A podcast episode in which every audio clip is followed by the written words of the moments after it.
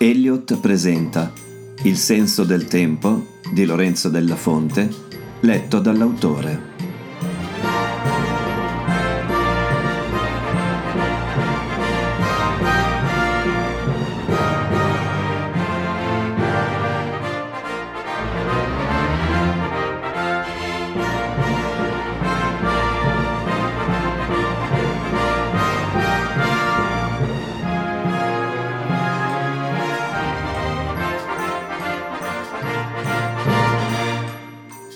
Nona puntata del podcast. Beaumont-sur-Oise, febbraio 1867. 1. Nel giro di pochi mesi, Julius era diventato uno dei lavoratori più apprezzati da Monsieur Philippe Nicolas Paquet. Costui, poco più che quarantenne, era agli effetti legali l'erede di Johann Nepomuk Melzel, il bavarese che aveva registrato nel 1815 il brevetto del metronomo. Sulle placche dorate fissate su ogni strumento che usciva dalla fabbrica c'era infatti scritto Metronome Malzel in alto e Paquet Beaumont in basso a caratteri più grandi. Amico di Beethoven, Melzel si era trasferito nel 1816 a Parigi per produrre su vasta scala questo rivoluzionario cronometro, sviluppato da un'idea in verità presa, qualcuno diceva rubata, all'olandese Nicolaus Winkel qualche anno prima. Julius l'aveva trovata geniale nella sua semplicità. In fondo si trattava solo di un pendolo doppio, cioè un'asta graduata fissata a un perno, con un peso fisso applicato all'estremità inferiore, la massa pendolare e uno spostabile, detto lente, nella parte al di sopra del perno. I valori incisi sull'asta corrispondevano al numero di oscillazioni al minuto primo. Si partiva da 40, con la lente posta il più in alto possibile, per arrivare a 208 spostandola completamente verso il basso.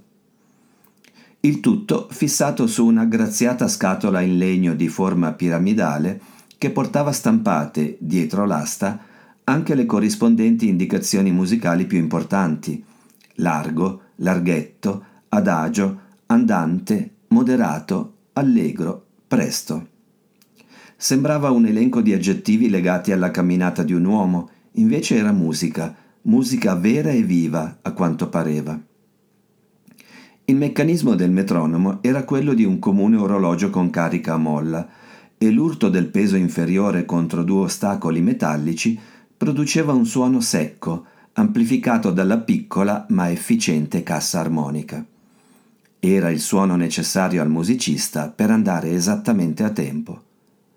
Con questo strumento il direttore della filarmonica di Sisteron sarebbe stato finalmente obbligato a un ritmo regolare e Julius non avrebbe provato quel senso di fastidio che ricordava ancora bene.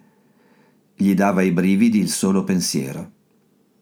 Si era così tanto entusiasmato intorno alla costruzione del metronomo che ben presto era diventato responsabile del reparto dove si montava la parte orologera vera e propria. Aveva scoperto i punti deboli, proposto migliorie, razionalizzato la produzione, scovato i migliori materiali. Paquet aveva notato la sua passione e lo assecondava. Gli aveva anche concesso un piccolo alloggio in una casa di sua proprietà, costruita sulle rive del fiume, a un costo molto basso.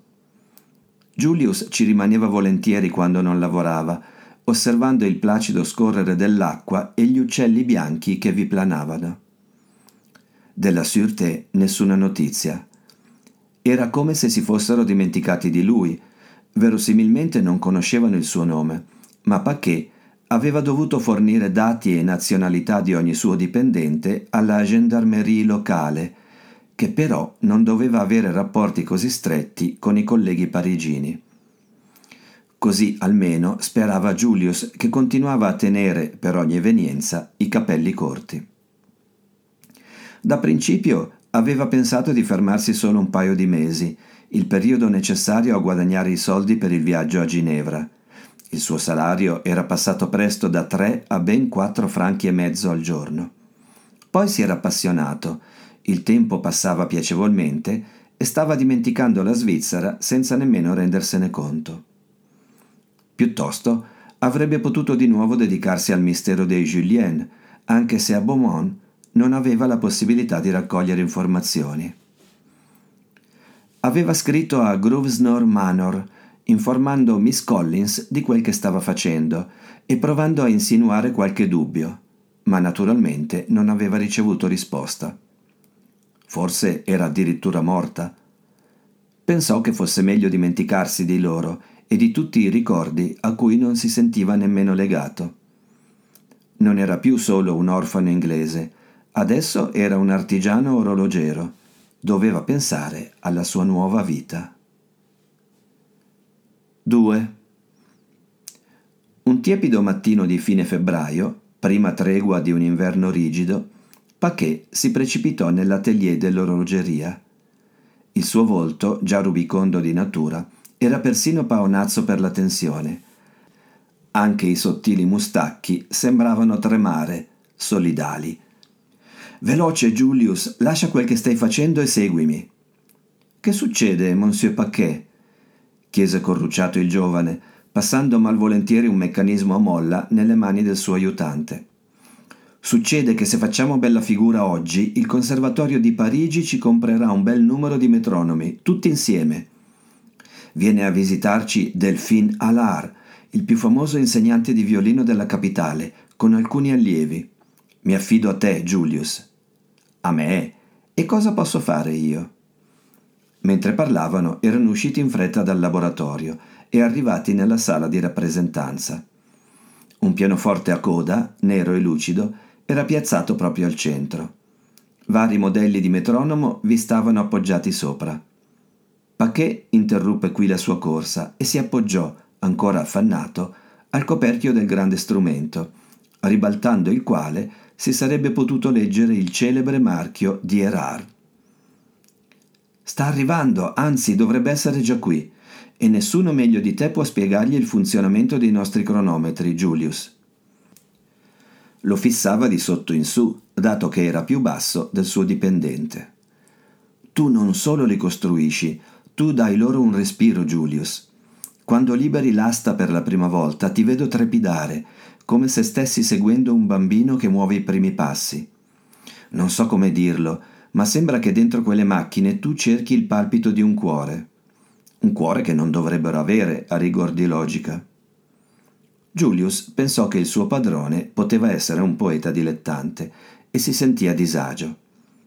Per fortuna sua, l'ardente afflato di Paquet fu interrotto dall'irruzione di Allard, il quale era seguito da tre giovani, due maschi e una donna.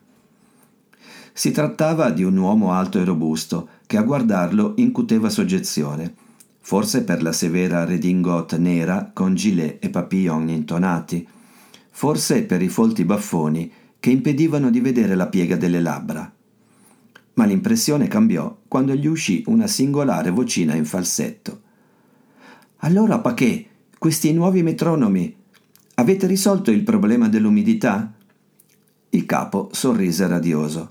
Bien sûr, maestro. Il qui presente signor St. John, mastro orologiaio londinese che ci onora della sua collaborazione, vi spiegherà come Tagliate corto. Le ragioni scientifiche non mi interessano. A me basta sapere che non impazziscano più nei giorni di pioggia. Non è che posso fare lezione solo quando c'è il sole, vero signori? I tre allievi annuirono gravemente verso il maestro. Julius trattenne un sorrisetto e li guardò con più attenzione. Gli bastarono alcuni secondi di silenzio per avere la conferma. La ragazza, per il demonio, era quella. Il soffice, vellutato suono del meccanismo a tourbillon del suo orologio, marchiato da una lieve imperfezione nello scatto, era inconfondibile. Non poteva sbagliarsi, non lui. Anche lei doveva essersi resa conto di chi avesse davanti, perché ad un tratto non guardava più Julius. Si girava di continuo, evitando i suoi occhi verdi, che di solito attiravano gli sguardi delle ragazze come calamite. Lui fu obbligato a illustrare qualche dettaglio tecnico, ma senza il solito trasporto, tanto che Paquet si chiese cosa gli fosse capitato, così da un momento all'altro. Poi parlò a Lar. Mademoiselle Angèle, volete prendere quel vostro straordinario strumento e suonarci la giga dalla partita in re minore di Bach? La ragazza obbedì arrossendo lievemente sul viso, quasi esangue. Si levò il mantello, si chinò sulla custodia, nuova naturalmente, e ne tolse proprio il presunto Stradivari, imbracciandolo. Poggiò l'archetto sulle corde e inspirò per cominciare l'esecuzione, ma subito Allard la fermò con un gesto autoritario della mano. Fate partire il vostro marchingegno, signor St. John, se ho capito bene, regolato a 88. Sapete, questo strumento ha un suono che sembra un cannone. Se il metronomo si sente bene con lui, si sentirà bene con tutti. Non sappiamo ancora chi l'abbia costruito e, avvicinatosi, passò il palmo sul fondo del violino, carezzandolo. Ma di certo è di liuteria italiana, forse un Amati, se non addirittura uno Stradivari. Angèle l'ha ricevuto in eredità lo scorso autunno. È stata molto fortunata. Sicuro, molto fortunata, pensò Julius fulminandola con uno sguardo che lei non ricambiò, perché prese a suonare con tanta leggiadria e trasporto che lui ne fu, contro la sua volontà, affascinato.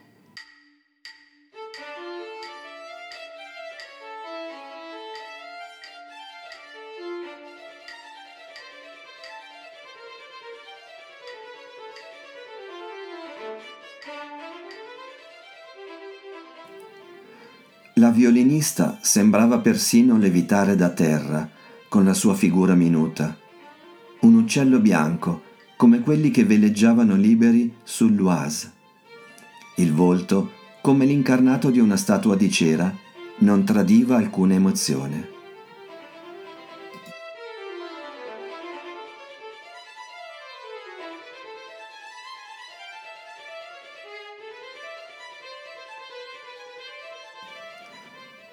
Angèle non rallentava affatto, concedendo una sensazione di solidità estrema. Ma questo era merito del suo cronometro da musica, che si sentiva e come.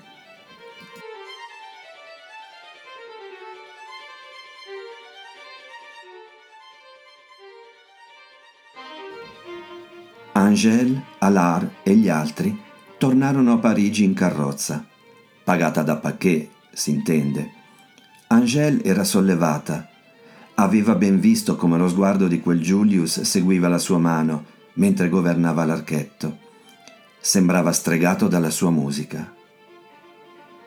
Mi hai riconosciuta, certo, ma non hai nessuna prova e non puoi certo denunciarmi, visto che c'eri anche tu, e avevi la stessa mia intenzione. Brutto bastardo d'un ladro. Non ti guarderò più, stai tranquillo. E stai lontano da me. Era già buio quando lei arrivò a casa, ma non aveva fame. Del resto non c'era praticamente niente da mangiare. Pensò che doveva vendere qualcosa per tirare avanti. Per comprare i libri che divorava, gli spartiti che studiava, per pagare l'abbonamento alla Société des Concerts du Conservatoire, per saldare i conti della farmacia.